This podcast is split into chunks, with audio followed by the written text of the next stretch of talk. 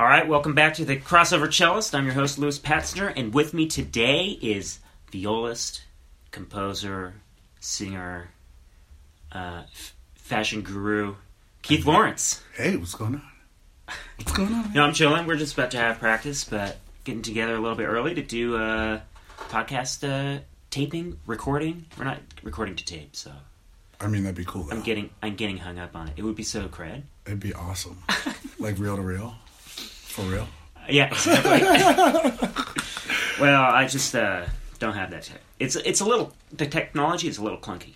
You know what I'm saying? Yeah, Um, so Keith, uh, where are you from? I was born and raised in Pittsburgh, Pennsylvania, The city of bridges.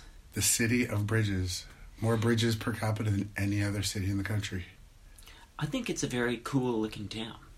You know, it has a beautiful skyline, and Yeah. nowadays it's actually come a long way. Um, super progressive art scene, music scene.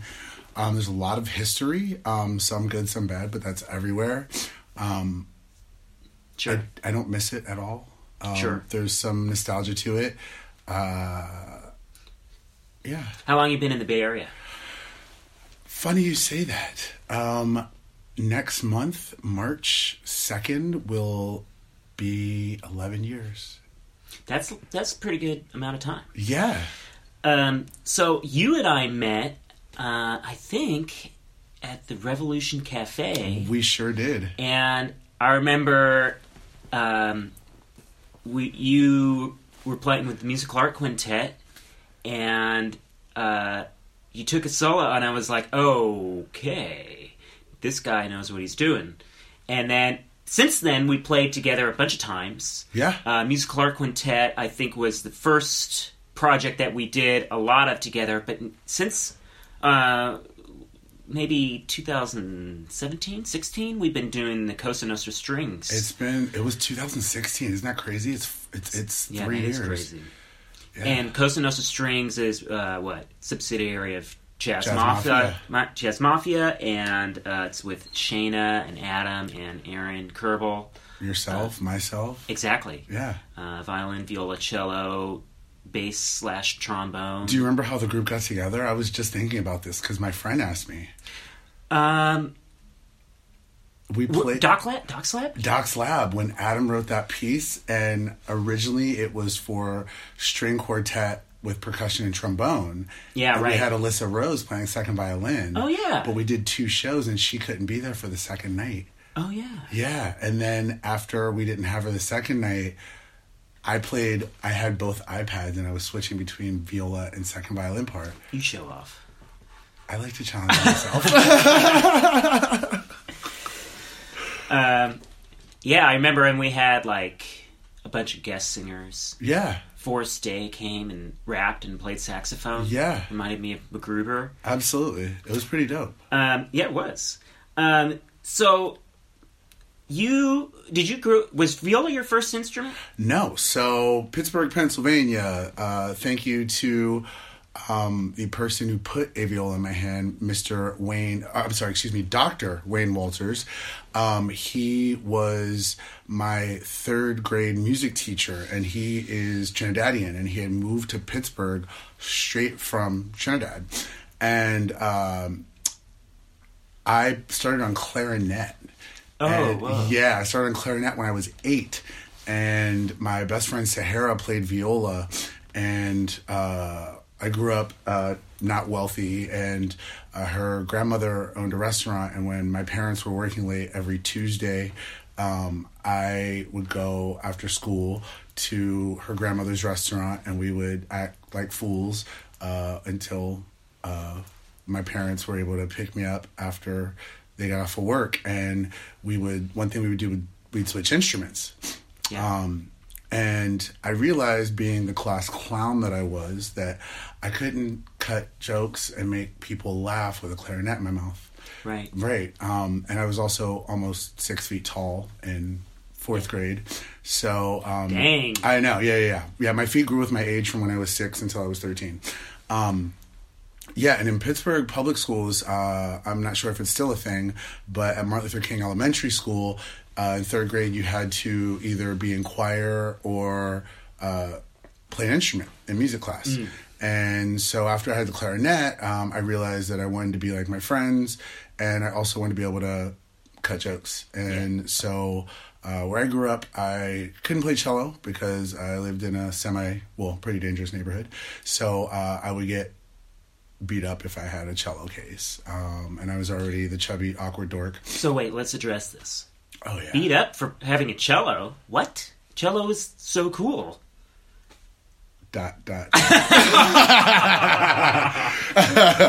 yeah, no. I mean, I guess it depends on the crowd, huh? It depends on the crowd. Um, and gang-ridden neighborhoods, um, not the thing. So, uh, I and the violin was too small. The the only violins they had were too small, and I really wasn't a fan of the sound of the violin. And uh, yeah, I know. And uh, it still looks funny on me when I play. it. I mean, people still think my viola is a violin in my hands because I'm huge. So Yeah, you're a tall guy. Yeah, yeah, and um, yeah. Uh, Wayne Walters, who's now Dr. Wayne Walters, who's now the superintendent of public schools in Pittsburgh, um, he gave me a viola and he said, "Here," and uh, the rest has been history. So, when did you start improvising on viola? Let's see. Well, I guess officially, uh, I did a program called the Henry Mancini Institute in LA. Um, started that when I was uh, summer after my freshman year of college, and I went there for three summers, which was a month long um, full tuition uh, like audition scholarship uh, program in LA, uh, uh, run by Ginny Mancini, uh, Kelly uh, Connaughton, So, and so relative of Henry Mancini. his wife. Oh, cool. Yeah. So um, I actually was just looking at a photo this morning of me and Quincy Jones and Herbie Hancock. Oh, dang. Yeah, yeah, yeah. And uh, I had some really amazing experiences through that. Uh, the first time I really improvised in terms of like in a formal setting was at that festival with Miss Lisa Terry, awesome violinist. Who used to play in the Max Roach ensemble, uh, Maxine Roach with Maxine Roach, uh, Max Roach's daughter, um, and then also Jeremy Cohen, violinist in the Bay Area, who that's how I met him. Infamous. Infamous violet. No, Absolutely. Uh, that's how I moved here, actually. I thank him because if it wasn't for him, I wouldn't have met you guys. I wouldn't be here. sure, yeah, yeah. Um, yeah, so, uh, but before that, I mean, the way I grew up, classical music wasn't really uh, relative. Uh, I had no personal relationship with it. Um, uh, like I said, we weren't wealthy, so we had a family friend uh, named Terry Denman, um, and she lived in Pittsburgh, and her son, her husband Chuck, she played viola and taught Suzuki violin, viola, cello, piano. Her son Barrett played cello, and her husband Chuck uh, was a singer and pianist. Um, and I remember we she was a family friend um, through cultural uh, situations, um, and uh, when I got a viola. My mom was like, "Hey, maybe Terry can teach you," and she let me put five dollars in the jar on her piano uh, every week, and I got to have lessons once or twice a week for five bucks. That's pretty dope. Yeah, it was really dope because that doesn't happen. If it wasn't for her, I would not play viola. Wow. Yeah, Um, so you're you're also a singer.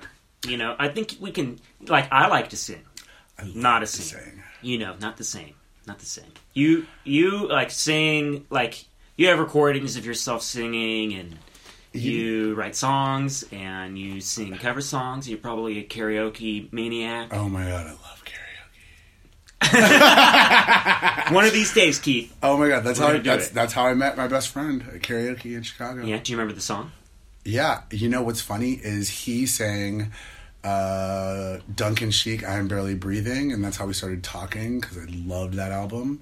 Um, and I sang "Ordinary People" by John Legend and "I'll Be" by nice. Edwin McCain. Dang. Yeah, Um, so okay, so we've talked about our project, yeah. Cosa Nostra Strings, but you have some other non Cosa Nostra projects, right? Yeah. So I mean, uh, like, what is? Uh, w- what should we talk about first? I've heard some of like DJ collaborations. I've heard some um, singing uh, projects that you have. Yeah, you know, for me, it's um, I've always uh, I just like to make music. I like to play music, whether it's like creating original stuff or it is just fun. There's nothing, there's no feeling like, there's no feeling like that just music going through you, you know, hearing Totally. rhythm and harmony and melody and all of that. Um, you know, when I was a kid, my parents used to put me to sleep by wrap me in a blanket and put me in my favorite little cardboard box, and literally they would sit me next to the spe- to a speaker, Yeah. like when they were having like parties, and I would fall asleep listening to Marvin Gaye or Sam Cooke. Um, if my if I couldn't sleep, uh, my dad would put me in the car and take me for a drive and play music really loud. And between the music and the vibration of the car, I'd be out quick. Um, so yeah, so some of the projects I do, um, I, anytime I get to play viola, I'm happy. Um, Some people ask me like, "What's your favorite style of music?" or "What's your favorite composer, artist, piece?" And for me, it's literally like whatever I'm playing at that moment is absolutely my favorite. Whether I'm singing, whether I'm improvising, whether I'm playing classical, jazz, R and B, hip hop, whether it's karaoke, whether it's rock. Um, whether it's electronic, um, whether it's in a club, whether I'm dancing, whether I mean anything. Um, one project I have is called KraftLaw, um, and a very close friend of mine, his name is Keith Kraft. Um, he's a DJ and producer, electronic DJ and producer. Um, and uh, Kraft being his last name, Lawrence being my last name, um, an old friend came up with the combined Uh-huh. name KraftLaw. So we do club shows, a lot of after hours where um, he's DJing and I'm playing electric viola. Yeah. Um, And we've done that for crowds of up to a thousand people. Um, and it's it's it's just awesome. It's Yeah, I think I've heard it. um, I think you might have maybe heard like a piece of that. Yeah, like on, I listened to it on Spotify. Oh, that one on Spotify is different. That one on Spotify is actually um, so a friend of mine, Raymond Jones. He is uh, by trade. It's actually crazy. He uh, started a record label called Monologue Records, which is a local label, um, and he has been a friend of mine for years, auxiliary, um, and he is trained jazz drummer, like. Uh-huh. Uh, and you know went to school for that as well as like IT and computer science and we'd always we'd see each other out at clubs and we'd hear each other's music but we never ever got to work together Yeah. and you know he always said like oh I'm gonna start a record label and I was like you know whatever cool good for you ha great great great and then one day he called me he's like hey uh, I have this track coming to the studio and um and I was like what is this for he's like uh, I got my record label started. And so the track, which you can check out on Spotify, um, it is called uh, King Kong, and it is under Dr. Jones, featuring Keith Law, L A W. Um, and it's it's an eight minute electronic track, and I did all the strings for it, which I think we wound up doing like 37 or 38 tracks of strings. Dang. Yeah, but it was cool though. It's really fun. Something Yeah, I enjoyed it. Yeah, and I, I grew up listening to electronic music and dancing Mm-hmm. to electronic music. Um, so honestly, that actually almost comes more naturally to me than any other style. Yeah. Um, but yeah, so there's there's my project with Monologue Records with Dr. Yeah. Jones. There's KraftLaw. Um, with How do we hear KraftLaw? Craft Law, you can go on to Mixcloud Mm-hmm. um, and search KraftLaw. Um, you KR? K R A F T L A W. Yeah. Um, you could also probably do a Google search and find. I think we have a demo set. There might be a couple um, videos from some Yeah. gigs we did, um, and then uh, yeah, and then I do some singing stuff. I tour with a friend of mine named Matt Alber, who is a um, well-known uh, uh, gay singer songwriter. Uh, he used to sing in Chanticleer. He has a beautiful voice. Oh. Yeah, and he does uh, very singer songwriter, uh, a mix of pop, uh, jazz, folk, country, um, and I play with him uh, every usually every summer. So uh, actually, I'm playing with him March fifteenth at Feinstein's. Sweet. Uh, yeah, um, That's in San Francisco? That's in San Francisco uh, at the Nikko Hotel, and that's the day before our Cosa Nostra show Yeah. on March 16th at uh, the Swedish Hall with the T Sisters. Um, Yeah, let's do the calendar. yeah, the calendar. Let's We got see. we got a hell of shows coming up. Oh my god, we have so many shows. Um, let's see. I'm going to plug my my yeah, show. yeah, plug- plug away. I'm not sure if that'll get there because my I have a show tomorrow with a new group that I rehearsed with last I'll night. put this. I could put this up tomorrow. Cool. Yeah. Uh, yeah, I have a show uh, tomorrow, uh, February twentieth at nine thirty p.m. at the Lost Church with David James Oh, and GPS. Um, and that's cool. It's a really cool ensemble. It's all of his original stuff. Um, I just rehearsed with them last night. It's really cool, like some kind of jazz, kind of funky stuff. Uh, and the ensemble is uh, clarinet, trombone, viola, guitar, bass, and percussion. Dope. Yeah. Um, Except I'm noticing uh, no cello. No. Hello? I know. I know. I know. It's sad. No, that's but- okay. Sometimes it's good for us to just come and watch. yeah, I mean it's cool. Um, and so I'm doing that tomorrow. Uh, we have our Blue Note Napa show February 28th, Cosa Right. Nostra, featuring Lilan Kane. Yep. Um, and that is February 28th. Then what is it? March 1st, which I don't know if it's a public event. Lake House at Lake House at Golden Gate Park. Um, Yeah, it's a, uh Airbnb presents thing. So I think you go through Airbnb or just hit us up. You know, it's Yeah, yeah. um, not public, but you have an in with us. Oh my God, we are always in, always, you know.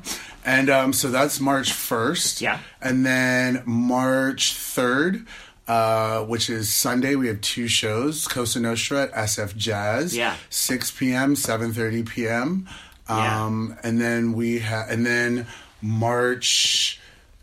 Uh, Fif- six- March 15th for me, which is the one with yeah. Matt Alber, uh, which is Feinstein's at the Nikko Hotel, uh, and then Cosa Nostra with the T Sisters, March sixteenth. Yes. At Swedish Hall on Yes. Market Street over in the Castro. Yeah. Uh, then March twenty fourth. Yes. We are doing Cosa Nostra, uh, six p.m. show at Manny's, which is at the corner of Sixteenth and Valencia in the Mission. I think that's with Lilan as well. That's with Lilan as well. Um, and gosh, I mean that's that's already a And lot. that's that's a lot. That's a lot. Uh, And and we we have- will do more in the future. Oh, we'll definitely do more. We have plenty more coming up. Um, Yeah. I'm sure I'll have some electronic shows coming up, but for right now, that's what we're. That's Okay, what we're working I'll try on. to fit this all in uh, on the description. Um, of the, you know, the description of the podcast. I'll put send me any links, you know, websites and stuff. Absolutely. Um, so uh, one thing I wanted to touch on is a shared love that we have for the Grieg String Quartet. Oh my gosh, This I is like describe to our listeners what this piece is. Okay, so first, I owe my love of the Grieg String Quartet to a very dear friend of mine who might as well be my brother, uh, Eric Schaefer, cellist and crazy man extraordinaire who I love very dearly. I met him at the Henry Mancini Institute. I've known him since I was 17. And uh, he and I used to live together in Chicago. He actually is now living in Modesto. Um, and uh, he still plays cello. And he brought the Grieg Quartet. And I mean, it's so epic. Just Yeah. the opening of it. It's just Totally. it's just it's just like for me it's kind of like if the Transformers movie could be put into the opening of a string quartet, it would totally be Grieg. Yeah. Yeah. The only other thing that reminds me of the opening of Grieg is uh Rachmaninoff. Uh huh. Bum, da, da, dum, da, da, dum, da, da, dum, da. Like that, yeah. and yeah, that Yeah. intro reminds me. Uh, that piano concerto intro is the only like other, the way, the form of it, and just Yeah. that. Yeah, it- Yeah. it's it's just this sound, and yeah, it's just so epic. I've tried to like read it with people, and we get through the first movement, and then those inner movements are tricky. You know, the inner movements are tricky. I feel like there's. You got to know how they go. You know, you have to know all the twists and turns, I f- tempo changes. I feel like it has. I, I I almost feel like it's kind of like Grieg's foray into pop music. Uh huh. For me, that's Yeah, why yeah, that's yeah. why I love it so much. Yeah, it's folksy, but it's also very. It's weird. I think sometimes when, pe- when people make it too academic, it makes it more difficult than it is. Yeah, for sure. Yeah, but it's a great piece. Yeah, I- and there's I actually a recording of that with me playing it with I forgot with Eric Schaefer. Um, if you go and search Synergy Chamber Players, Oh, sweet. um, it is a nonprofit organization that m- that I'm on the board of. That uh, my friend Eric and Joshua Estrada and Nathan Crozier and uh, Chuck Schaefer started. Um, a few years ago, and it's Where's that based? That is based in Modesto and Bakersfield, California. Cool. And uh, we've been trying to bring it uh, to San Francisco, um, and the whole point of it is kind of to bring um, cool themed classical concerts um, that mix uh, classical chamber music with other various small chamber groups we've done um, you know singers we've done organ we've done side by side shows and they all take place um, in communities that don't necessarily have access to uh, the funding for you know having major symphonies or having concerts that that that we- want it to be accessible for everyone. Yeah. So you know we've done stuff at um, at Chuck Schaefer's church. Uh, there's a, a Presbyterian church in Modesto, um, and we've done many concerts there, and it's great because we've actually had. Uh, you know, up to 350 people at a show. Um, and we've premiered some pieces. We've done uh, pieces uh, with uh, Yellow, um, pieces, uh, a new composer who's fantastic, and uh, with he has a piece called Sunrise Mass. It's like chamber orchestra and choir. Yeah. Um, and so we do these concerts, and there's uh, yeah synergy chamber players uh, playing the Grieg string quartet. Sweet. You can find that online as well. YouTube. Uh, yeah, YouTube. Sweet. Um, and then another thing, probably I think this is the last thing before we'll talk about the song we're going to hear. Okay. Is uh, I think if there's anyone who is my style guru, it's you. uh, the there's actually a picture of me that is uh, like my profile picture for this podcast, and I've been dressed by Keith. Oh wow! I need to And- check that out. So you know, I it's not always on my mind. Yeah. Uh, you know what to wear for a gig. Right. You know, I'm just trying to not screw it up. Yeah. Um, and I think it's such an asset to the group, and just to me personally, to have somebody who's actually conscious of these things and thinking about it. Um, it. Do you want to talk about like You know what? know, I'm going to talk about. I'm going to talk about the first time that you and I had a conversation about about where, about clothing, and it was when we were playing the Healdsburg Jazz Fest. Yes. and I That's rem- what I'm talking about. That's yeah, where the picture's from. Yeah, yeah, and I remember that. Um, you know, I brought some stuff, and you and I had that moment where it clicked and made sense with you. Yeah. And you know, so for me growing up, I was actually a really chubby kid. Before I moved here, I was 305 pounds. I had a 44 inch waist. Um, I was nerdy and dorky, and in the neighborhoods where I grew up, um, you know, I really had to kind of work extra hard to to find my own kind of grounding uh, Yeah. for my own sense of of safety and confidence. Um, and you know, my brothers worked in uh, entertainment industry, and you know, one thing is um, when you grow up without without a lot of uh, money or the means to present yourself necessarily the way that other kids your age are able to.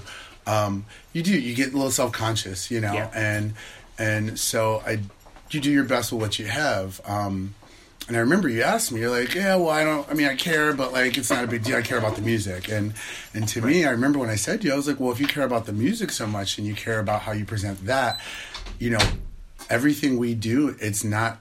It's one thing if you're listening to a recording, Yeah. then of course it's just the music because it's all you're only it's only what you're hearing. Yeah. But the reality is that when you have an audience, people are looking at you too. So it's it's you know it, it's it really is all encompassing. And I remember when I explained it to you, like I'll explain it right now. If you care about how the people listening are going to perceive your music, then you should care just as much as how they're going to perceive you performing it, right? So, like I said, if they're going to be able to see you, that is just as important as them being able to hear you. especially since a lot of people are more visually inclined than aurally inclined and you know Well, like, yeah. and as a musician i think sometimes i don't consider that you know what i mean Let's face it. In reality, no matter what we do, socially speaking, before you, I mean, socially, at a job, at a bar, at a club, at at dinner, at a rehearsal, at, at anything, um, at a concert, a- any any social situation, the first thing humans that are that have their visual capabilities um, before you open your mouth before you are introduced to anybody the f- very first thing when you walk out on stage before an audience before you make a sound the very first thing is vision is sight. It's true. you know? So it really does it really is very important. I mean when you think about it how many times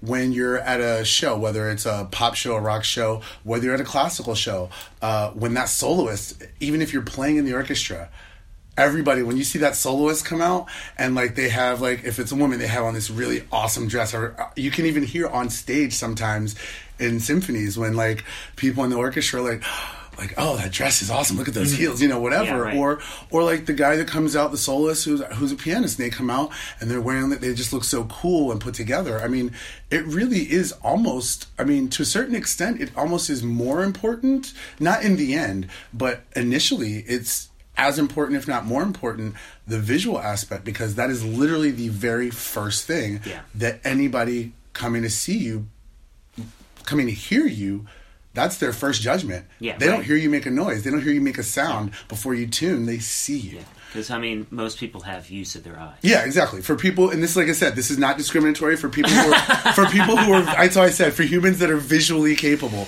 You know, it really is important. Um, and you know, for me, I remember my mother used to always say, like, you know, you might not have the newest, freshest clothes, but you have soap and water, so you can you can clean yourself, you can look presentable. You know, Totally. Um, and so for me, it really is important because, um, especially being